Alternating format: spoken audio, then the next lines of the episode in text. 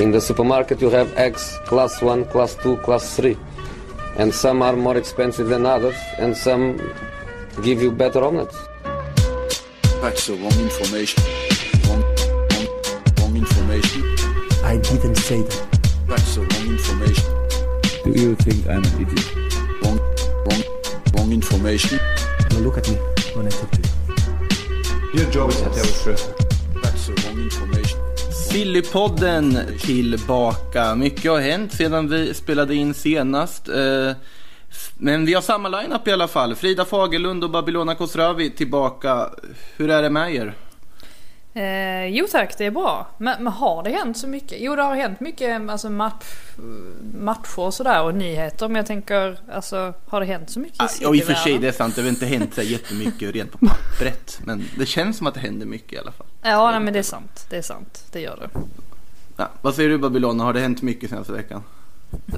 Det är inte mycket positivt, men eh, det, det, det är ju för att jag håller på Inter så allting är ju bara jobbigt just nu. Eh, men eh, nej, det har väl inte hänt supermycket. Det är väl inte så jättemycket spännande rykten och övergångar så heller. Det är väl mera rehash av allt annat som har varit. Ja, kanske lite så. Vi får se vad vi hittar. Det har vi haft en Champions League-lottning dock.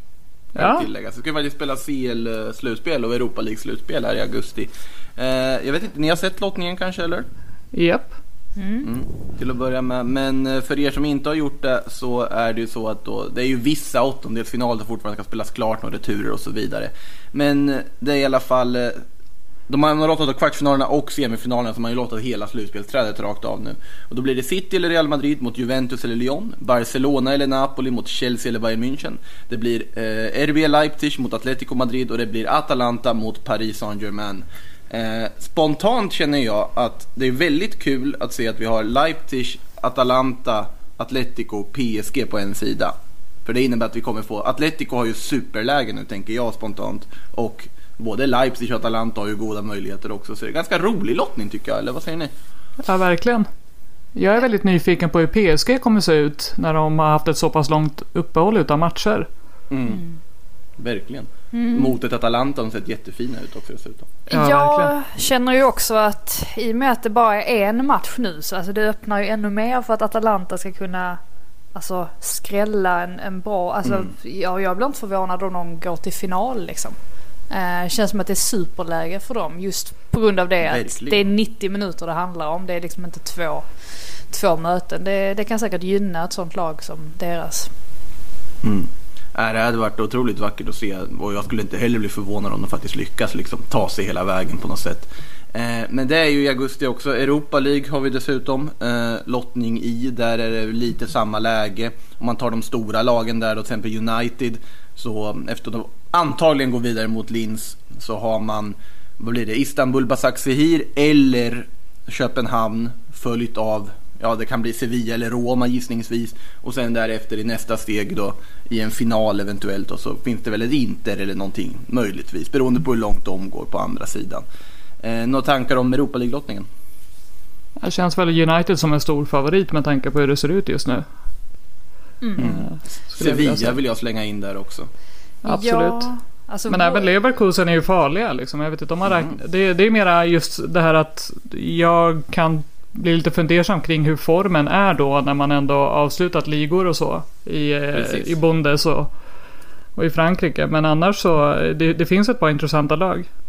Jag hade inte avskrivit Wolves heller. Alltså visst, de har ju Ah. alltså, blandat lite och gett nu på sistone. Men de har ju sett jäkligt fina ut just i Europa League. Alltså de verkar trivas med att spela i den turneringen. Så att eh, håller eh, ändå upp ett litet varningens finger för dem. Ja, spännande. Ja, vi kommer få oerhört mycket tid att prata om de här turneringarna när det närmar sig. Jag tänker att då kan vi gå in lite mer närmare på matchen vi behöver inte slösa den tiden nu när det är så pass långt bort ändå. För det är mycket fotboll och mycket silly innan dess. Så om vi kastar oss in på silly så du var inne på Bayer Leverkusen där lite Babby och eh, Kai Havertz måste vi ju prata om. Det har ändå hänt lite i Kai Havertz historien sen vi spelade in senast. Nu enligt Bild ska Havertz ha lämnat in en transferbegäran då efter cupfinalen mot Bayern München och säsongen tagit slut där i Tyskland ska Kai Havertz nu sagt nu vill jag dra. Punkt. Och då skriver också Bildt att agent Rydiger är igång igen. Han, eh, Antonio Rydiger som ju var otroligt inblandad i att få Timo Werner till Chelsea med att tala varmt om klubben och så vidare. Han ska nu ha inlett kontakten med Havertz och inlett då operation Kai Havertz. Vad säger vi om det? Kan Rydiger göra om det tror ni? Ja, jag tror att han gör någon nytta. Han planerar för karriären efter spelarkarriären. ja, nej, men exakt. Han har ju inte varit... eh, Han har ja. varit usel. Ja, han Alltså, jag, det- det det tänkte lägga fram det. Ja, men precis, jag tänkte lägga fram det lite så här lite, lite mjukare, men du, du sa det. Eh, Jag känner att jag inte kunde hålla tillbaka det. Det ser ju, alltså, det ser ju vidrigt ut numera. Alltså, det, det är verkligen som man tittar på det bara oj. eh, han gjorde det ännu sämre den här gången.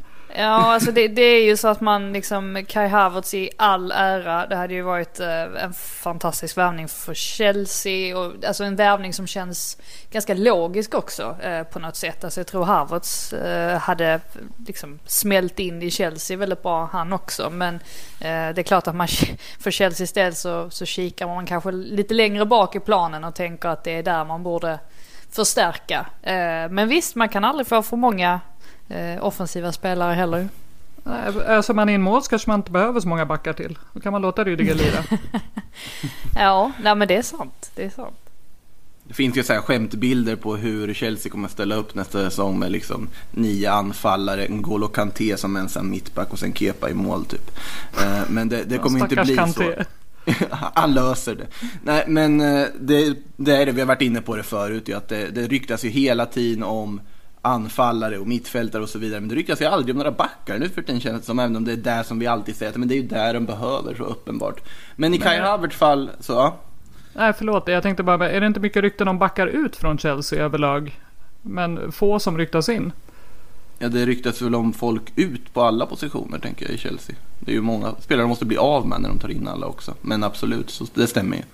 Ja, Men det är ryktas ju väl- knappt några mittbackar in. Nej, jag tycker alltså det är ju några som vi vet, liksom eh, William eh, kommer ju troligtvis lämna om de inte kommer överens. Det verkar inte som att de kommer överens. Pedro kommer ju lämna. Emerson Mm. kommer ju lämna. Eh, som Ja. det ser ut. Så att, eh, men i övrigt så, eh, jag vet inte. Det är mest att det jag, eller det man har lagt märke till är väl att det har svalnat kring de här Ben Chilwell-ryktena något. Alltså man har inte hört så Mm. mycket. Jag kan tänka mig att det pågår en ganska intensiv process där för att eh, lyckas lösa honom. Eh, men man har inte hört så mycket så att eh, man väntar med spänning på vilken spelare som kommer in härnäst för att eh, klara är de ju inte. Det kan ju vara så att det är i Chilwell-historien att det brukar ju vara så att det är massa rykten. Sen dör det ut ett litet tag. Och sen bara plötsligt säger det pang igen och det är då det liksom är klart. Vi såg ju det med Artur Pjanic-hoppen också. Den dog ut ett tag och sen bara poff. Och då var det när det verkligen var klart igen.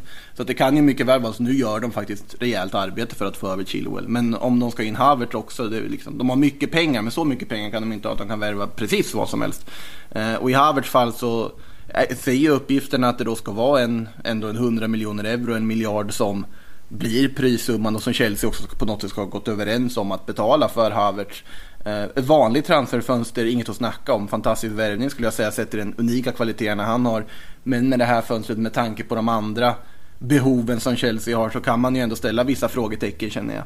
Nu är det ju ett drömläge dock för Chelsea att slå till på honom i och med att Bayern München öppet har sagt att vi inte kommer ha råd att plocka honom den här sommaren.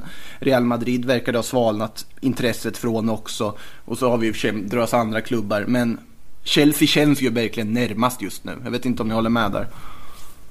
Mm, jo, absolut. Alltså det, det håller jag med om. Ehm, och det var ju, alltså om vi går tillbaka en månad eller sådär, alltså när ryktena dök upp först, det var kanske lite längre sedan. Då lät det ju som en, eh, liksom, alltså det här, det här kan aldrig bli, alltså det kan aldrig hända, tänkte ju folk, just eftersom att de har värvat så mycket annat. Mm. Men jag tycker bara att det känns mer och mer realistiskt för, för varje vecka som går på något sätt. Att det är Chelsea som kommer dominera det här transferfönstret eh, från början till slut. Mm. Eh, sen har man ju en målvaktsfråga också. Eh, det har ju diskuterats, vi har varit inne på tidigare, att ge Kepa tålamod och så vidare. Men sen har han ju dragit någon mer liksom, tavla och så vidare sedan dess. Och eh, i brittiska medier så pratar man i alla fall nu naturligtvis då om ja, att man ändå ska på något sätt försöka göra sig av med Kepa och ersätta honom. Eh, Sevilla nämns som en potentiell Kepa-anhalt. Vet inte i vilken form en sån deal skulle gå till och hur de ens skulle lyckas bli av med utan att gå allt för mycket minus ekonomiskt. Men där pratar de om lite ersättare, nämligen Mike Mainan i Lille, Alphonse Areola som tillhör PSG men är i eh, Real Madrid på lån som andra keeper och André Onana från Ajax. Eh, någon av de tre målvakterna känner skulle kunna gå in i Chelsea och faktiskt förbättra laget och ersätta Kepa? Alltså Onana har det ju pratats om eh, Mm. väldigt mycket. Eh, de andra har jag inte hört så mycket om, alltså kopplat till Chelsea. Så det måste ha varit ganska, ganska nytt. Men Onana vet jag att man har hållit koll på eh, under en längre tid. Ehm, ja, alltså. Jag, jag fattar ju absolut grejen. Alltså tittar man på Kepas stats och enskilda ingripande och sådär så, så ligger han ju ganska långt ifrån alltså, toppen. Eh, om man säger så, bland målvakterna i Premier League. Och, alltså då får man ju ställa sig frågan som, alltså för Chelseas del att ja, men, om vi ska vinna Champions League kan vi vinna den med, med Kepa? Eh, och svaret är väl antagligen nej. eh, har man väl kommit fram till nu under säsongen. Så att jag har full förståelse för att man kikar på andra målvakter. Sen är frågan Ja, eh, vad, dels vad ska, vad ska man göra med honom med tanke på att han, han kostade väldigt, väldigt mycket pengar. Eh, så man Mm. måste ju se till att, att lösa hela den ekonomiska biten så, på ett så bra sätt som möjligt. Eh, och sen gäller det ju att man får in någon som är bättre också. Eh, annars är det ju inte riktigt värt, eh, Nej. värt det. Och om man tittar på de namnen som kommer så är det väl bara Onana som jag ser teoretiskt sett skulle kunna vara bättre. Tycker jag. Mm. Ja, det är jag svårt att veta naturligtvis. ja. Men... Beror inte det också lite mycket på vem han får framför sig kan jag känna. Liksom. Det är inte som Ja, att man har världens stabilaste backlinje framför. Och då, jag menar, Kanté har väl haft en av sina sämre säsonger också. Eh, om man jämför. Nu är man ju van vid eh, väldigt hög klass där. Så att han är väl en av få som jag tycker har gått lite bakåt jämfört med hur han har sett ut innan. Ja, alltså det har, ju, det har ju säkert att göra med alltså att han har varit otroligt skadebenägen. Um, alltså i princip alltså, under hela säsongen. Uh, det är det k- känns som att han nästan bara har spelat matcherna mot Liverpool. Alltså från, från början till slut. Um, så, så att alltså där, där tror jag nog att eh, det är väl mer också hur, alltså hur Lampard måste försöka hitta balansen där på mittfältet. Mm. Alltså det, det har man ju sett ibland att han kanske inte får, um, får ut alltså, maximalt. Han hade ju det här liksom, samarbetet mellan Jorginho och Kovacic som fungerade så himla fint. Ja. Eh, då när Kanté var borta så mycket. Eh, och sen så nu när Kanté är tillbaka så, ja, så har ju Jorginho då varit in och ut helt ur laget och sådär. Det- det- Där är ju fortfarande lite saker för honom att att lösa. Eh, men eh, ja, en, en stabilare försvarslinje. För det tänkte jag också på nu i Alltså den här kaosmatchen för Chelseas del mot, mot Palace. Just när Jorginho kliver in där, alltså det han har som man märkte att varken Zuma eller Christensen hade, det var ju någon sorts liksom ledaregenskaper. Alltså att kunna kliva fram, att nu har vi det hett om öronen här och det är fem minuter kvar och vi leder, vi måste ta de här tre poängen. Alltså ingen av de mittbackarna verkade liksom benägen att ta kommandot på det sättet som Jorginho gjorde när han kom in. Det visar ju om något att man måste ha en sån på planen alltså. Det är, och det är ju den typen av mittback de måste ha in. Frågan är, var hittar man en sån? Alltså de växer inte på träd direkt. Det är ju det. Uh det de hade behövt få in, om man bortser från Santix är utanför plan så hade de behövt få in en John Terry. Alltså igen i laget. Någon Ja, som absolut. Liksom en ledargestalt i försvaret. Absolut. Punkt. Eh, det har ju dock pratat om lite innermittfältare. Om man, om, I alla fall de rykten jag har sett flyta förbi. Det är ganska många när det kommer till Chelsea. Innan vi lämnar dem ska vi titta på dem lite också. Sergej Milinkovic Savic kopplas till Chelsea enligt Gazzetta dello Sport. Declan Rice kopplas till Chelsea enligt The Times. Eh, ni får väl en var. Om vi säger så här, Babylona, Sergej Milinkovic Savic. Tror du han hade passat till Chelsea? Alltså, jag är ju ett stort fan av eh, Milinkovic Savic. Jag tror att han hade passat in bra i de flesta eh, Mm. mittfält. Sen är han ju, han är ju stor, han är fysisk. Eh, tror han hade gjort det väldigt bra i Premier League. Eh, men där är det ju återigen, det är ju ingen billig spelare det heller. Så om man ska spendera de typen av pengar som Lotito kommer kräva. Mm. Alltså så vill jag ha en 80 miljoner euro för honom. Fortfarande ja. Fortfarande, ja. Jag menar, och i år har han ju spelat upp sig definitivt. Det var ju förra Mm. året som han var lite Precis. sämre. Men i år är han ju tillbaka och är otroligt bra. Alltså det känns ju som att den typen av mittfältare har ju inte Chelsea, men du kan ju inte ha alla typer av mittfältare som finns. Eller det är inte liksom Pokémon att du måste fånga alla olika, utan du, du, du måste, det, det finns ju bara tre platser. Absolut, men här är får du ju verkligen den här typ, store liksom som du kan. Ja, Då exakt. har du ju dina småttingar runt om och sen Milinkovic Savic. Ja, Mm. det, det hade varit giftigt. Ja. Eh, Declan Rice pratas det också om. Frida, Declan Rice, tror du han har kvalitet nog att gå in i Chelsea? Ja, nej men det tror jag. Eh, Han är ju Mm. ganska, vad säger man, versatile också. Kan ju gå ner och spela mittback också om det skulle knipa rejält. Eh, Jag tror att i, just i det fallet så är, det väl framförallt ehm, alltså Chelsea-bandet som gör att man känner att det nog hade kunnat bli rätt så bra. Ehm, nå- några av hans bästa vänner spelar i Chelsea, Mason Mount och Ah. han är ju, de bröt ju lockdown ihop. Eh, eh, så att eh, han, han har ju mycket, alltså mycket connection till Chelsea och en sån grej ska man ju absolut inte underskatta. Eh, att man känner klubben för att dra den klyschan för miljonte gången. Han blir lätt en del av gänget liksom, av grabbgänget också för att han känner alla och man kommer in enkelt i laget och så vidare. Det har ju pratats om att också, det känns som att det är många som typ så här, känner grabbarna i Chelsea. När man tittar på rykten och sånt där. Ja, Att men Chelsea är sociala. Ja, på något, verkar lite så i alla fall. För Jadon Sancho har det pratats om också i den sammanhanget. Men han känner ju liksom gänget i Chelsea. de Jo men det är ju för att de har många unga engelska spelare. Ja. Och så Ja, har, så man då, har man då spelat tillsammans i U, U-landslagen, alltså från, Mm. från ung ålder så är det ju inte så märkligt att eh, ens vägar har korsats. Man har varit på udda så här U17-läger tillsammans i udda, udda nationer och sånt där. Så att det, och då, då det bygger sammankoppling och gemenskap antar jag. Eh, men Jadon Sancho tänkte jag skulle gå över på i och med därför för eh, där har det ju mest pratats om Manchester United. Och eh, nu i veckan så kom tyska Ruhrnachrichten ut med att United har till augusti på sig att hosta upp de slantar som Dortmund kräver. Att de nu har satt ett ultimatum. 10 augusti. Då ska slantarna vara inne på kontoret på Westfalen stadion. Annars blir det ingenting. Så att bara börja samla United i princip så. Eh, vad tror vi? Om vi säger till att börja med. Kommer United att samla ihop de pengar som krävs för Jadon Sancho eller kommer man kunna förhandla ner det? Är Jadon Sancho så pass intressant och så pass viktig för United att värva att man kommer gå all in på honom tror ni? Mm, alltså jag tror nog man kan förhandla ner priset lite. Mm. För om man tänker efter vilka andra klubbar skulle kunna gå in och knipa honom förutom United just nu. Alltså vilka har visat liksom ordentligt intresse. Visst det pratades om City men det kändes som att Pep slog ner det stenhårt. Eh, eh, och stängde, stängde dörren helt. Ehm, Och då känns det ju som att det bara är United i nuläget. Ja, alltså visst, Chelsea, det är klart att de kan gå in och kapa den affären också. Men, men om de nu har, har, håller på med Kai Havertz där så känns väl inte det så, så troligt kanske. Ja, jag, bara, jag bara tänker att United nog alltså, sitter i ett ganska bra förhandlingsläge ändå. Inte minst nu med tanke på att Mason Greenwood levererar som han gör på den positionen också. Alltså visst, United behöver ju fortfarande alltså, två alternativ på den positionen. Alltså, det, man kan ju aldrig få för mycket av det. Vi vet ju också att Greenwood ehm, egentligen är en nia också. Ehm, så att eh, det, det är klart att det inte, eh, bara för att han är bra nu så innebär det inte att Sancho inte kommer komma in. Men United sitter i ett väldigt bra förhandlingsläge. Um, får man säga. Så att eh, sen är det ju frågan här.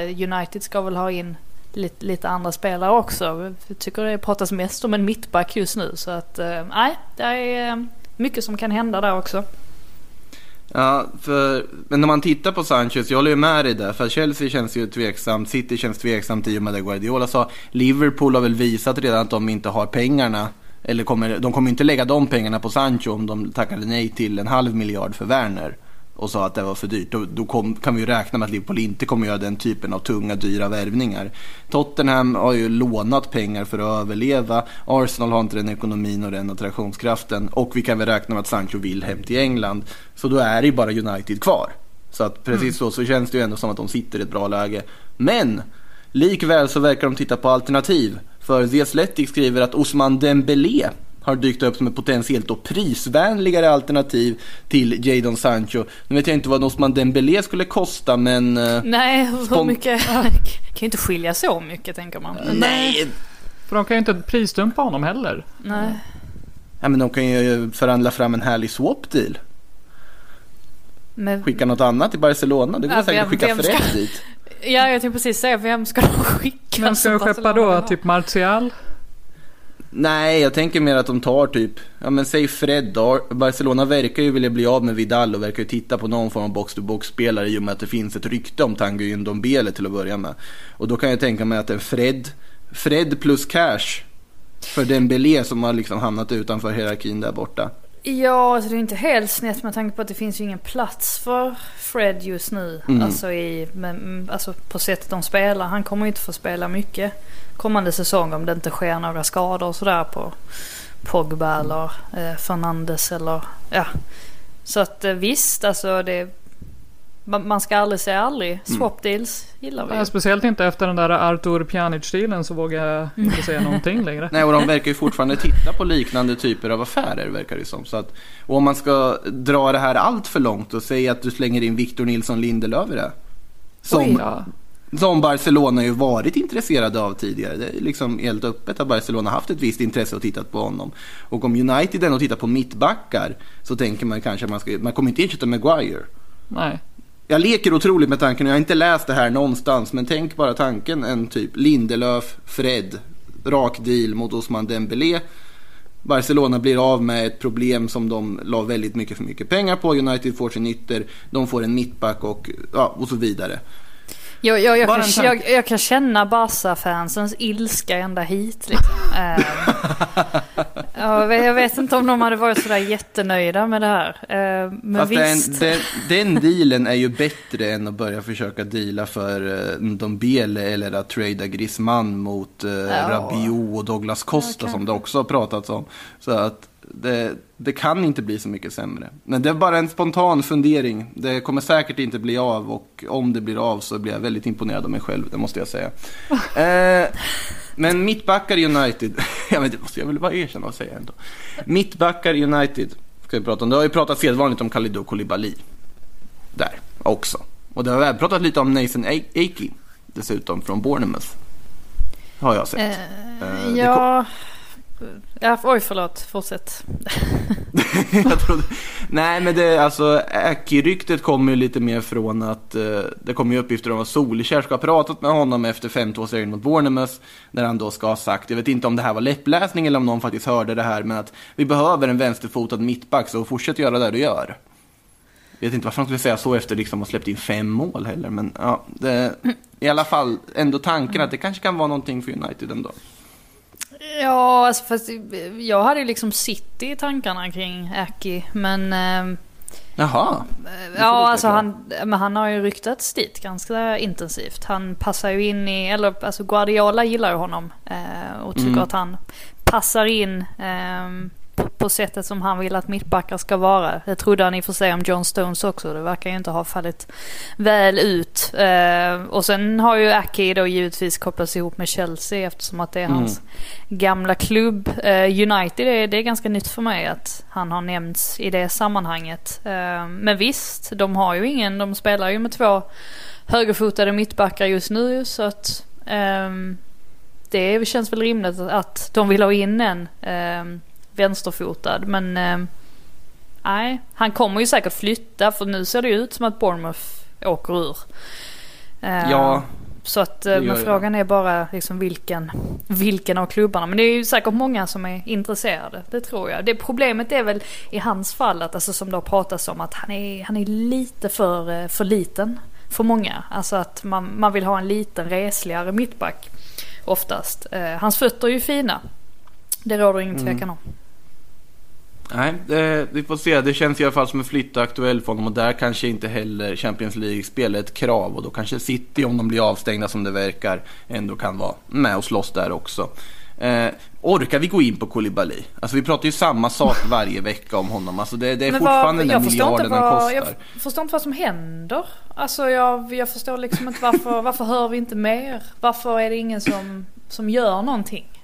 För att det är... Det är, det är så här varje år. Alltså Ja. Koulibaly ska ju alltid gå till England och han går ju aldrig till England. Han kostar alltid en miljard. Och det är alltid typ City, United och ibland något annat, Liverpool som är intresserade. Men det blir ju aldrig något. Jag tror, han, jag tror han kommer sluta i Napoli. Han, han, han, han kör resten. Nu kommer Alltså, det- ryktas det, varje år och bara bli kvar. Ja, men det, det, det, man får den känslan. Lite som jag får på Sergej i Lazio också faktiskt. Nu är ju Lazio väldigt bra också ska tilläggas. Så att man kan ju förstå varför han skulle vilja stanna. Och det är Ja, i och för sig men samma sak med Koulibaly. Och Koulibaly är ju, han är ju för gammal snart höll jag på att säga. Nej men alltså för varje Ja. år så blir han blir Han ju blir väl äldre. 29 liksom. i år va? Ja. Så det är väl dags för en flytt nu om, om han nu ska byta liga och... Ja, men verkligen. Miljarden blir orimligare för varje år. Ja men lite så. Och sen har det, har det någonsin kommit ett av de här riktiga höga buden? Alltså det snackas ju mycket om det, det snackas om ryktena men eh, vet vi att det har kommit ett bud på 80 miljoner eller någonting som han ska ha tackat nej till det Laurentis? Jag har svårt att se det. Det är fortfarande det mittback känns- vi pratar om liksom.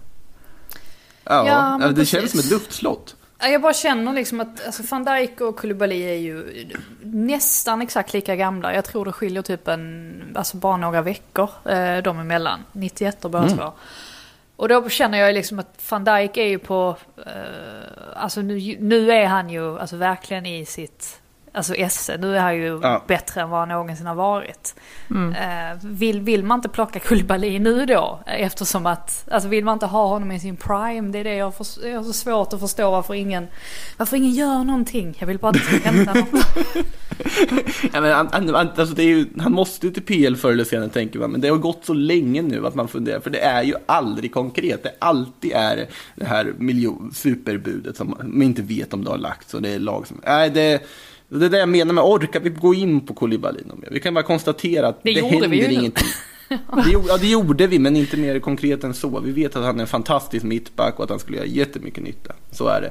Eh, med risk att göra fler Barcelona-fans, de som är kvar efter min eh, spontana swap deals-förslag ska tilläggas.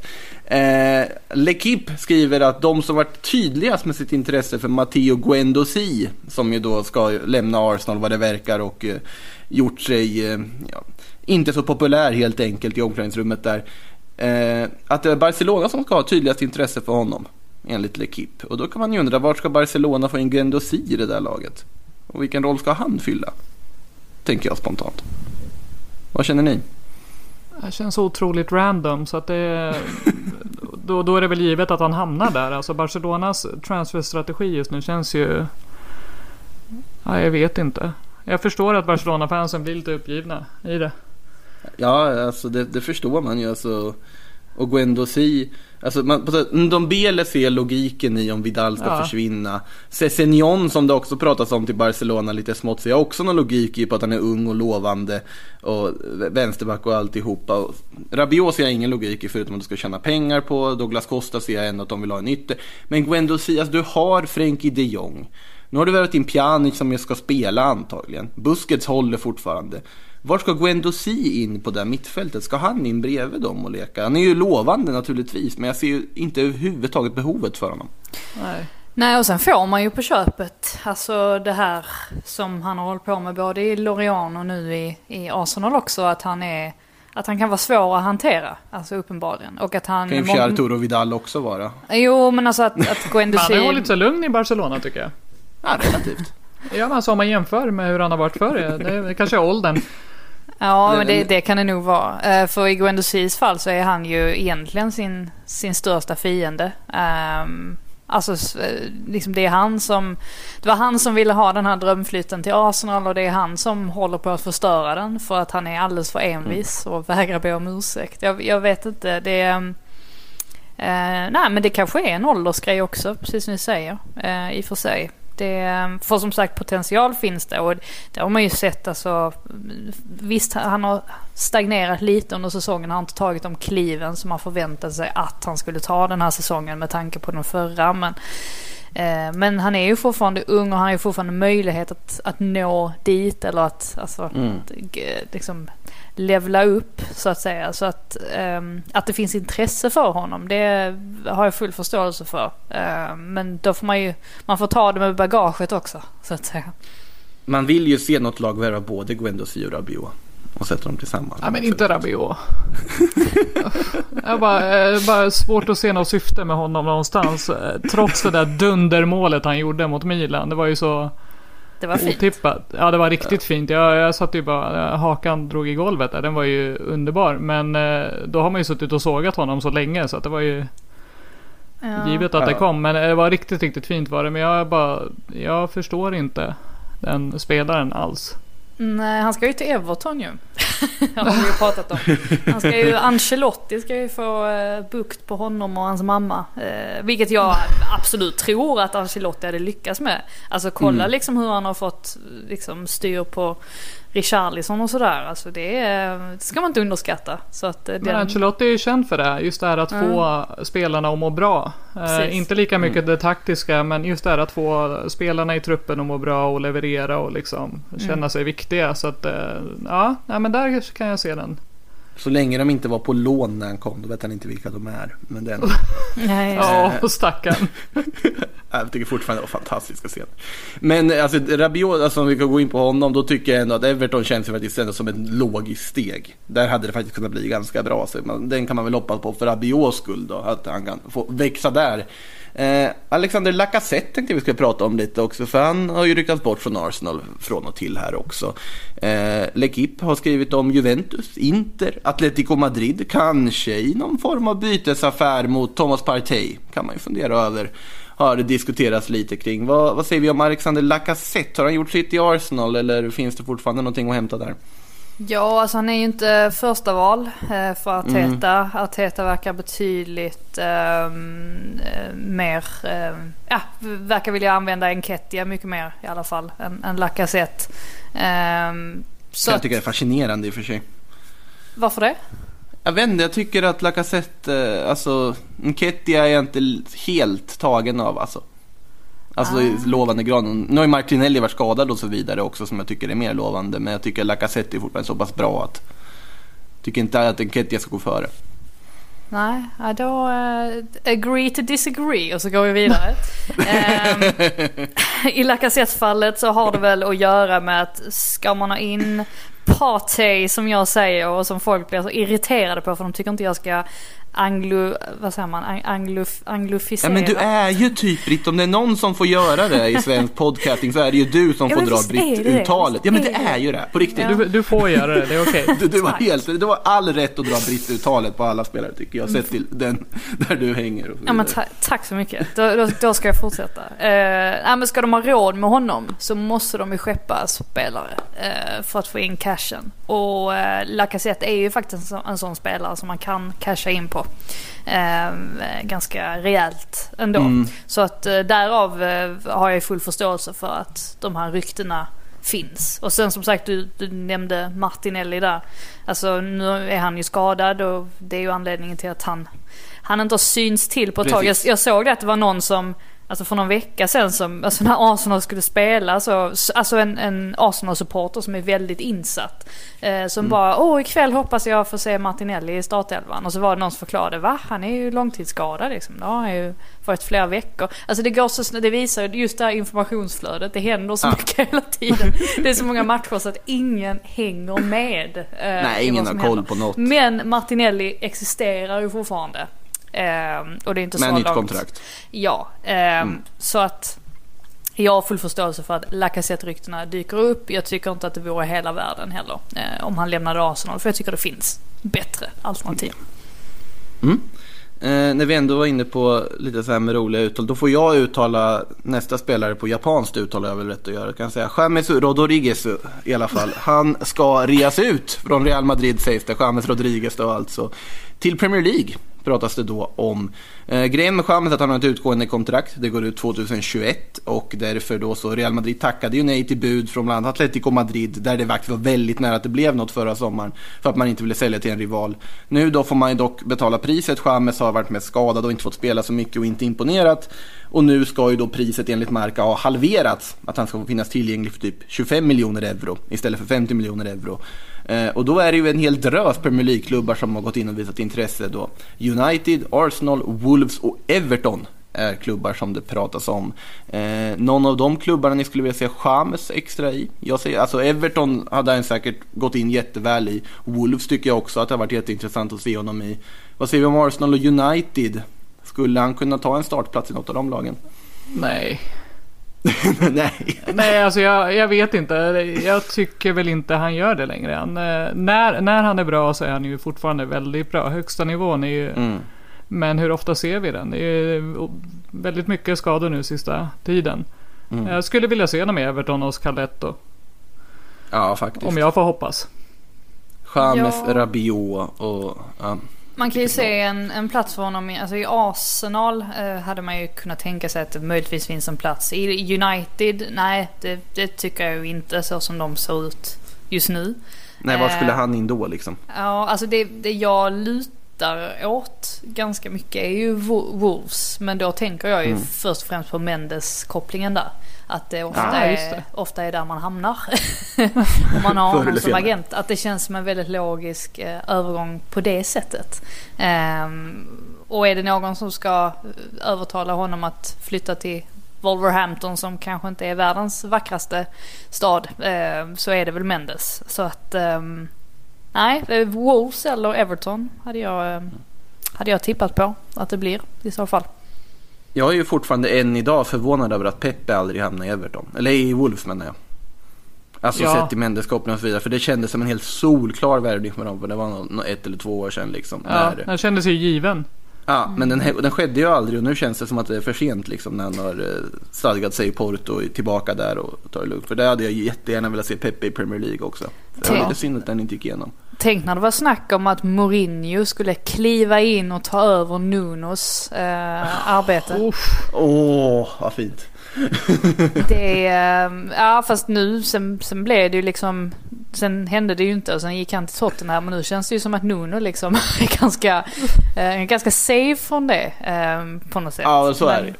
men man ska aldrig säga aldrig eh, i den här branschen. Det har vi lärt oss.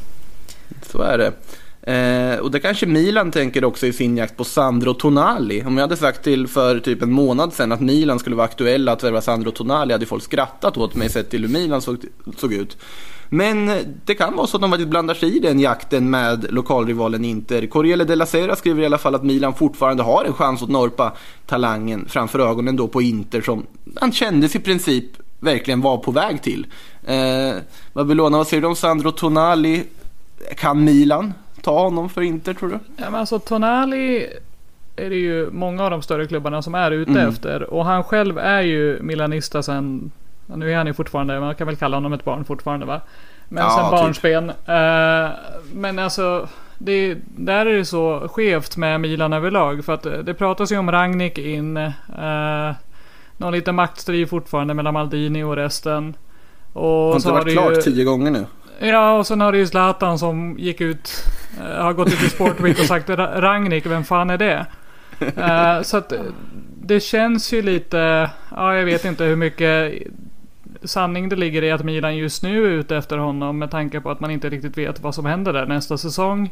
Eller är det Brescia som vill casha in så mycket som möjligt och vill få Inter att faktiskt signa av på en deal? Eh, för där, ja, i, i Inter har man väl lite andra problem just nu mer än att tänka på eh, en ung lovande mittfältare in liksom.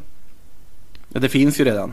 Alltså du tänker på Barella och sådana. Det har ju Nej, jag menade mer att eh, man är, man är så otroligt usla just nu att... eh, Ja, du menar man, allmänt, aha. Och, och sen har du ju Conte som sitter och pratar om att han vill ha etablerade spelare och vinnare hit och dit liksom. Att, eh, eh, då kanske man inte stressar med att avsluta just den här dealen först. Mm. Men det känns ju som, om vi skulle leka med tanken att Milan lyckas plocka Tonali, det hade ju verkligen varit ett superstatement om att Milan är på väg tillbaka. Det har vi sagt om Milan förr också, ska ju tillägga, att nu är de på väg tillbaka, nu ser det rätt ut. Åh, nu plo- plockar de Ja men in- det hade varit en dundervärvning. Det, Ja, det hade verkligen varit en sån här stor håll käften-värvning. För att då plockar Mm. man ju ändå en av de absolut största talangerna i landet. Eh, Eller Precis. Mm. i Europa överlag, alltså om man pratar eh, d- den typen av spelare. Så att det är definitivt. Så att det blir oerhört intressant att se vad som händer där. Om Pioli blir kvar, eh, om Ragni kliver in, vad för typ av spelare han går för. Och vad det är man försöker bygga. Eh, Klart är väl att Zlatan förmodligen inte blir kvar då. Mm. För han är ju inte i Europa League. Så, som han sa om sig själv i tredje person. Han har ändå Jag vunnit Europa League. Det är ju starkt. Och... Faktiskt. Ja, det är, men jag tycker så här, du kan inte pissa på den internationella trofén du har där. Nej, precis. Nej men det, det, det känns man När du nu inte har någon. Champions League eh, Exakt. ja. Ja, det, det, jag vet inte om Europa League är en titel man egentligen vill vinna var jag nära på att säga där. Det känns som en... Nej. Jag, Man jag, tar den jag, för att man får den men eh, det är inte Ja, men den man, man startar säsongen och siktar på. Nej. Nej, det är inte som att de engelska lagen tänker oh vad kul med en trofé. De tänker oh vi ska försöka ta oss till Champions League med en sista livlina. Det är ju lite där som inställningen är där som jag har förstått det också. Så att, nej, men Tonali är alltså fortfarande inte klart då vart han hamnar. Men det verkar i alla fall som att det är Italien det handlar om att han blir kvar där åtminstone. Det kan vi ju skriva i sten nu i princip, tror jag. Eh, på tal om etablerade spelare som Conte vill ha in, vinnarmentalitet, vinnarskallar. Emerson Palmieri och Oliver Giroud, skulle du kalla det vinnarskallar då? Etablerade namn som behöver komma in. Alltså etablerade, ja tittar du på ålder, absolut. Eh, jag, blir, jag, blir, jag blir mest lite trött alltså. Det känns ju, jag menar, jag fattar. Du har ett par spelare du tycker om. Men jag menar, du kan ju inte bara gå efter samma namn hela tiden. Alltså, och du, du ska inte behöva en Giroud för att vinna mot Bologna. Nej. så att eh, just det där blir lite tröttsamt liksom. Du, du behöver inte ha Vidal på mitten för att spöa ett av de sämsta lagen i ligan. Eh, eller liksom att eh, Palmieri och Giroud. Men ja, det, det ryktas ju om samma namn som förra året för att det pratas nu mycket om att Conte är missnöjd och att han inte har fått det han har pekat på. Och nu har haft ett par konfrontationer med Marotta och presidenten. Ah, det känns igen. Eh, ja, det, det är ett mönster här. Eh, och som eh, någon som har följt Inter länge så är det ju bara så här, det är måndag hela veckan. Liksom. Det, det, vissa saker ändras inte. Det, det börjar bra, man har tre, fyra helt okej månader, man mår ganska bra. Och sen kommer juluppehållet och sen går det bara åt käpprätt åt helvete. Och här är vi det bara lite senare på året liksom. Men Palmieri känns väl trolig skulle jag vilja säga mm. Eh, Med tanke på att man vill ha in den typen av spelare. Jag tror att han hellre vill tillbaka till Serie A också. Han har inte varit, om man ska vara snäll, helt lyckad i Premier League. Eh, och Giroud känns väl tveksam sett till vad det skulle kosta. Eh, och vilken lön han skulle vilja ha. Och så pratar vi om en 35-åring. Då kan vi ju Ja. slänga in att Mario Mandzukic är på fri transfer. Ja det är han ju. Mm. Och han har faktiskt kopplats lite till Inter också dessutom. Att det Ja. kan vara något som är av intresse. Möjligt. Han kopplades ju till Inter även innan han eh, drog iväg eh, Mm. från Juventus. Så var det ju ett par eh, snack liksom just om en backup-anfallare som kliver in och kan avlasta Lukaku. Mm. Ehm, så att ja, mycket möjligt. Man vet aldrig. Den känns väl inte helt... Uh, känns väl det typiskt som en Marotta-värvning om du kan plocka en spelare på free transfer. Eh, man kan i alla fall trösta sig inte om att eh, Lautaro Martinez utköpsklausul har gått ut. Den gick ut nu i veckan sägs det i alla fall. Den som låg på 111 Ja, det är 7, miljoner. 7 juli ja. Ja, precis. 111 miljoner euro kostade Lautaro Martinez fram till dess. Barcelona hittade inte de pengarna och eh, slängde inte ut dem på Martinez. Men det är väl inte slut än den här soppan för Barcelona ska väl börja förhandla nu. Under resten av transferfönstret kan man ju tänka sig. Ja, för det Bartomeu sa var väl att ja visst klausulen går ut men eh, ja det skiter vi väl i mer eller mindre. Att eh, vill man ha en spelare så förhandlar man om det i så fall. Ja, vi hade inte tänkt betala de pengarna ändå. Exakt. Den känslan. Så vi får se. Men nu, är den i alla, nu finns det en klausul att förhålla sig till. Där kan vi säga om Lautaro. Eh, tillbaka till Barcelona kan jag nämna att Bartomeu, just som du nämnde nu, han har ju också sagt att det finns ingen tvekan om att Messi kommer stanna i Barcelona och han vidhåller även att han har fortsatt förtroende för tränare Kike Setien och att det är lugn och ro på torpet i Barcelona. Dessutom ska Griezmann enligt de senaste uppgifterna också ha haft ett givande möte med klubbledningen som har gått väldigt bra som gör att han har fortsatt förtroende för Antoine Griezmann i blått och rött. Låter ju Eh, fantastiskt. Vilken det god vore ju stämning. jättefint. Ja, riktigt god stämning verkar det vara just nu på så sätt. Så att, eh, mycket trevligt. Eh, måste nämnas tycker jag att eh, Leipzig har hittat en ersättare till Timo Werner också. Eh, I form av Juan Hichan från eh, Red Bull Salzburg. Det är ju den sista då av de här riktigt tongivande Salzburg-spelarna som vi imponerades av i Champions League. För Haaland gick till Dortmund, Minamino gick till Liverpool och nu är alltså Juan Hichan klar för Leipzig. Och det säger jag spontant nu är en fantastisk värvning. Alltså för jag tyckte han var ruskigt bra i Salzburg också. Leipzig, det är ganska logiskt att göra det här bytet från Salzburg till Leipzig dessutom. Och man får den för en ganska billig peng sett i kvaliteten. Ganska ung fortfarande. Vad säger ni? Håller ni med mig här? Absolut. Ja, nej men absolut. Och bra också med en spelare som alltså både kan spela centralt men också till Mm. höger och vänster. Alltså det är alltid bra med, med någon som man har alternativ med. Och kul för Sydkorea också. Eh, Jag förväntar mig att det kommer vara ungefär 6-7 journalister som följer honom eh, personligen eh, på plats. För så är det ju med Son här i, i Tottenham. Så att, eh, är kul för Sydkorea. Ja, Juan kan få jobba lite dock för att nå upp i Son-stjärnstatusen där, för den är ju något helt unikt verkligen borta i Sydkorea, hur populär han är.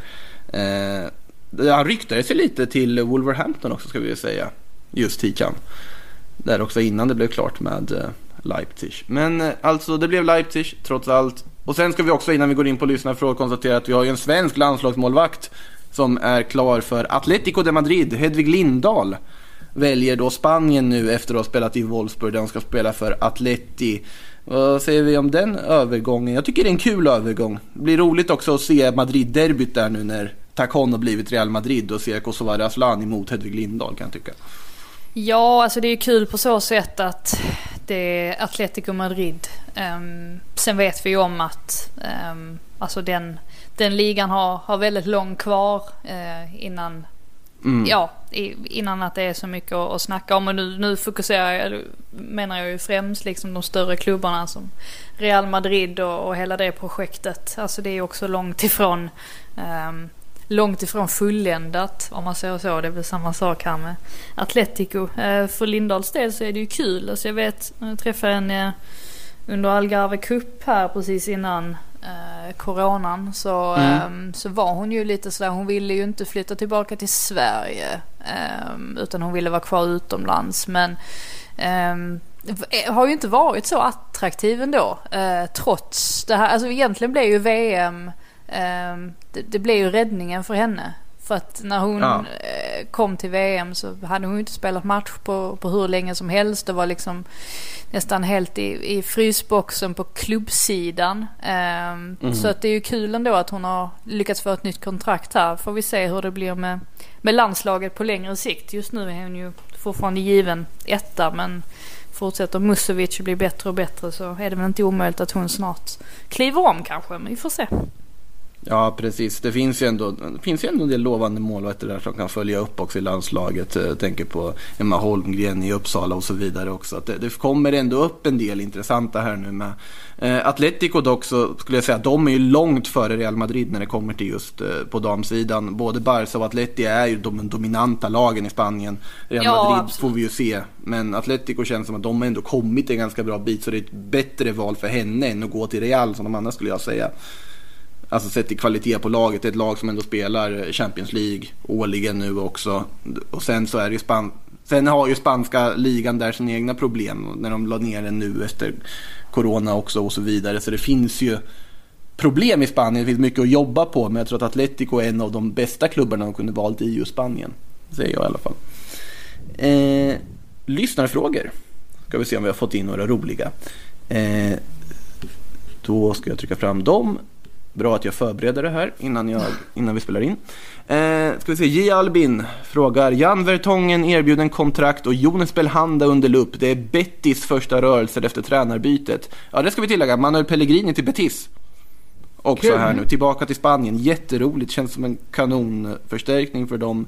Vad säger du Frida som har följt dem i England här några år om Pellegrini hem till Spanien? Ja, nej men det känns väl skönt för honom. Så, alltså han har ju alltid sett eh, så butter ut på alla presskonferenser. Alltså han ler ju liksom sällan men han var, han var riktigt Det kanske ser så bedrövad. snäll ut. Ja, det ser mysig ut tycker Men jag. alltså han, han orkar ju knappt svara på frågor på presskonferens. Alltså det är ju den nivån. Eh, men han var riktigt trött nu i höstas. Alltså det, det såg man. Det var liksom, eh, han kunde knappt liksom formulera sig. Så att det, nej skönt. Men är inte Skönt det hans engelska då? Nej, nej det är bara sån han är liksom. Alltså det, det är hans persona. Eh, men alltså han, är, han verkar vara en bra människa, det är inte så. Men han, han roas inte jättemycket eh, av att sitta där. Det gjorde han inte här i alla fall. Nej, någon som har smeknamnet Ingenjören känns ju inte riktigt som den mest liksom så här upplyftande människa på presskonferenser kanske. Eh, utan att döma ingenjörer på något sätt här nu. Men, Nej, det eh, var så- ju jäkla... Ja, utan att döma sa jag här nu. Ah, Bara liksom okej. spontant så känns ingenjören känns som en tänkare. Och en tänkare känns inte som en liksom, presskonferenslirare. Nu kan ju för sig man vara en tänkare och en presskonferenslirare på samma gång. Äh, djupt vatten, nu, nu lämnar vi det. Eh, Otroligt djupt. Otroligt djupt vatten. Men det är det vi ska vara på här i Sillypodden. Måste hedra psyk på något sätt också. Eh, Albin frågar i alla fall. Det är Bettis första rörelse efter tränarbytet och Fertongens kontraktserbjudande och Belhanda av någon anledning. Tankar om det här möjliga spår som man skulle kunna gå på om man var i Betis. Jag skulle säga att det behövs en mittback in där. Och det är ju Fertongen känns det som en jättebra förstärkning, få in lite rutin och så vidare. Jag tycker att offensivt och mittfältare finns mycket lovande. Men det är ganska många delar som måste förbättras i det här laget i allmänhet. Så vi får se vilka som finns tillgängliga och sånt också. är väl spontana sammanfattningen av den frågan. Eh, ska vi se. Filip Nyman frågar, vad händer med City om de blir avstängda från Champions League? Kommer några spelare lämna? Vad säger vi, kan det bli en spelarflykt från City ifall det blir avstängning trots allt? Alltså det är ju det är ju mycket möjligt. Alltså främst så har man väl tänkt på en sån som De Bruyne. ehm, Som eh, liksom befinner sig lite grann på toppen av sin karriär på något sätt. Alltså kommer han verkligen gå med på detta? Eh, beroende på vad utgången nu blir. Ehm, ett år kanske inte är så farligt att, att missa i och för sig. Men skulle det handla om flera år så eh, blir det ju någonting annat. För då är ju troligtvis inte inte Guardiola där heller ju. Alltså året efter det. Ehm, Den som jag hade kunnat tänka mig skulle lämna var en sån som Sterling. Ehm, Men man har ju inte hört någonting kring det eh, i princip. Så att ehm, Mm. Nej, alltså det är väl egentligen de två spelarna som jag främst, liksom, eller som man främst, främst tänker på. I övrigt så, som sagt, jag, det är svårt att spekulera i hela den där domen för att det beror ju faktiskt helt på alltså, hur det blir nu. Ehm, Mm. Ett år, som sagt, det är kanske inte så farligt. Det är kanske, det, där kanske man kan övertala spelarna att det är okej. Särskilt om de nu går och vinner året Champions League. Då tänker man sig att ja, men då, kanske, då kanske det är fler som går med på att hoppa ett år så att säga. Men skulle det vara längre än så då, då blir det nog en, en annan fråga. Det tror jag. Det man funderar på är om det finns vissa juridiska kryphål som spelare kan använda. Ja, det är svårt har att ju veta spe- också. ja, det har ju spekulerats i det. Eh, Att Mm. det skulle vara så. Det är också svårt tydligen för att eh, det ska ju finnas vissa sådana här kriterier i allas kontrakt. Men att det är ganska svårt att läsa in om detta, gäll, om detta går under de eh, bestämmelserna. Alltså det är mycket sånt Ah. som måste liksom redas ut också. Så att det, det är väldigt mycket oklart. Eh, jag avvaktar domen som väl kommer här på måndag tror jag det. Mm. Eh, AFC Alex vill att vi ska spekulera lite i vad vi tror händer med Ceballos. Han själv var helt säker på att han skulle gå tillbaks till Spanien men det känns som något har hänt där. Ja, det känns ju som att Ceballos har tagit lite mer plats nu att det kanske kan vara lite mer aktuellt för Arsenal och kanske försöka övertala och lösa en permanent deal där. Ja men det tror jag. Um, Arteta håller Ceballos väldigt, väldigt högt. Det har man sett Mm. nu, särskilt de här senaste matcherna. Det är precis som man säger, att någonting har skett. Alltså just Mm. de senaste veckorna. Han eh, får väldigt mycket utrymme. Eh, det är hela tiden eh, Ceballos de kommunicerar med på planen. Alltså det märks att det är han som ska vara den här liksom, eh, ja, spelaren som liksom sätter ihop, eller håller ihop lagdelarna. Eh, så att säga. Han har gjort det väldigt bra också. har ju eh, funnits några exempel där det har liksom lett till mål och sådär. Han låg ju bakom det här målet mot Leicester till exempel som var ett väldigt fint anfall från Arsenal. Så att eh, ja, jag börjar bli mer och mer övertygad om att han eh, att han kommer stanna faktiskt. Att man kommer kunna lösa honom. Eh, och det trodde inte jag heller eh, innan pandemin här. Mm. Eh, no Name frågar, eller snabel A har han här. Eh, vad tycker ni om Kukureyas övergång? Är han inte värd mer än så? Jo, det tycker jag absolut att han är, men vi behöver inte såga Barca ännu mer än vad vi redan gjort i det här avsnittet. Eh, Karl Brokvist frågar, Havertz närmar sig en flytt till Chelsea. Vart borde man förstärka om när han blir klar? Ny målvakt, vänsterback, mittback eller kanske en till ytter för att ersätta Pedro och William som båda ser ut att lämna efter säsongen. Eh, där har vi också varit inne på att det är ju mittbacken och målvaktsfrågan som är, man funderar lite över. Men det behövs ju få in försvarare. Men däremot frågar Karl också, vilka kap finns det att göra från PL-lagen som åker ner? Och vem blir årets Robertson slash Wijnaldum? Ur, ur den aspekten. Intressant. Eh, jag måste tänka här på vilka vi har. Alltså det är ju ganska givet att säga en sån som Josh King till exempel. Eh, om nu Bournemouth åker ner, det är inte säkert. Men Todd Cantwell. Ja, nej men jag tänkte just på, på Josh King. Alltså han... eh, man, man håller honom väldigt högt av någon anledning. Men jag, jag tyckte det när jag satt och, när jag satt och kollade, när jag satt och såg Spurs-matchen igår. Så, så, så liksom sa jag till mig själv, bara, vad, vad är det med den här spelaren som alla tycker är så himla speciellt? Alltså han såg så o, alltså, obrydd ut. Det såg ut som att han liksom var ute på en lång promenad istället för att spela match i Premier League. Men det kan ju förstås vara att luften har gått ur. Eh, det behöver ju inte ha att göra med hans eh, kvaliteter. Annars är det ju som du säger Norwich, där sitt, finns det några riktiga guldkorn. Det är ju Cantwell givetvis.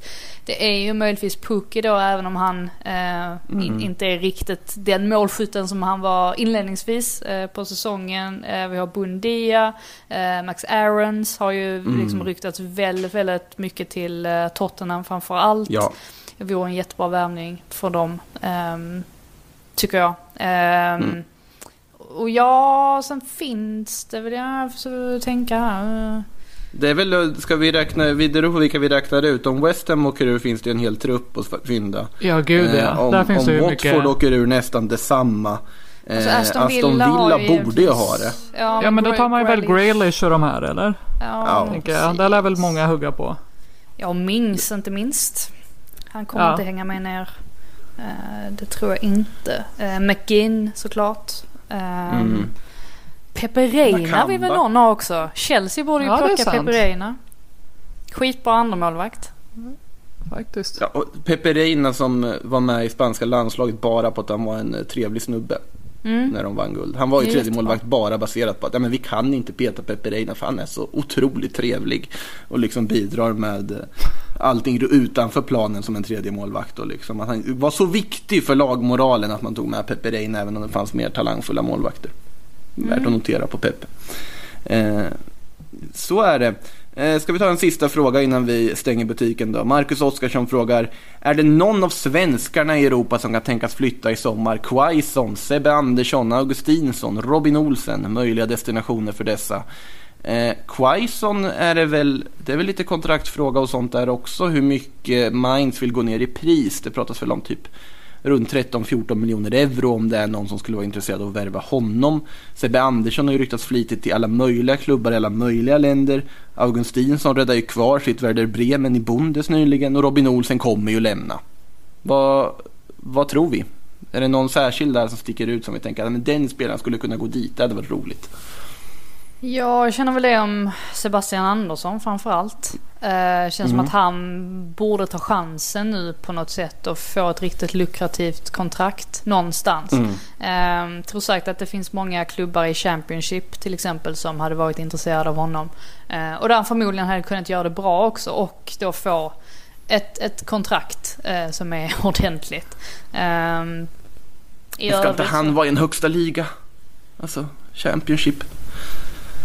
Ja, men vem ska köpa honom i... Alltså du menar i... I Premier League Premier känns det League lite då? svårt va? Ja. Ja, det, alltså, det känns väldigt... Det skulle ju vara Har det någon inte varit nykomling. någon nykomling? Ja. West Bromwich eller någonting? Ja, det är mycket, alltså mycket möjligt. Sen Mm. blir man blir ju rädd varje gång liksom en svensk ska- närma sig Premier League. För man vet hur det oftast går. Ehm, så att, eh, men visst. Kan eh, David Elm så kan väl Sebastian Andersson. Eh, absolut. Ska inte underskatta David Elm nu tycker jag. Nej, absolut inte. Det är fantastisk eh, merit ändå. Och Mm. gjort ett mål för Fulham. Eh, Det är inte alla som har gjort det. Det skojar man inte bort i första taget. Nej. Alltså när vi ändå var inne på det här måste jag, kan jag ju ta upp det också. Jag vet inte om ni såg de här ryktena som var kring Mattias Svanberg. Nej, det har jag faktiskt inte sett. Nej, han har ju kopplat samman med en Premier League-flytt. Och då har det ju faktiskt pratats om lag som Arsenal och Everton och grejer. Oj. Nu blev man ju väldigt eh, taggad. Eh, jaha, det låter ju väldigt intressant. Ja, nu vet jag inte hur trovärdiga källor det här var, men det var någon som hade någon journalist som hade skrivit för Di Marzios sida förut eller någonting som gick ut med att det ändå tittas på Mattias Svanberg och att Everton bland annat har varit väldigt intresserade tydligen efter hans eh, framgångar i Bologna. Ja, det är inte Eh. helt fel. Alltså det är ju, men mm, ja. där ser man. en liten svensk man kan slänga in där. Någonting att fundera på här under fredagskvällen för er alla lyssnare. Och även för Frida och Babylona kanske. Fundera lite på Mattias Svanbergs framtid. Jag kommer inte kunna Eh, sova om nu. Ja, det här är hela helgen fullspäckat nu. Så är det. Eh, sedvanligt underbart trevligt att prata med er och ha en fortsatt trevlig fredag till att börja med. Båda två. Detsamma. Och eh, även ni lyssnare får ha en underbar fredag så hörs vi snart igen. Ha det gott. Hej då.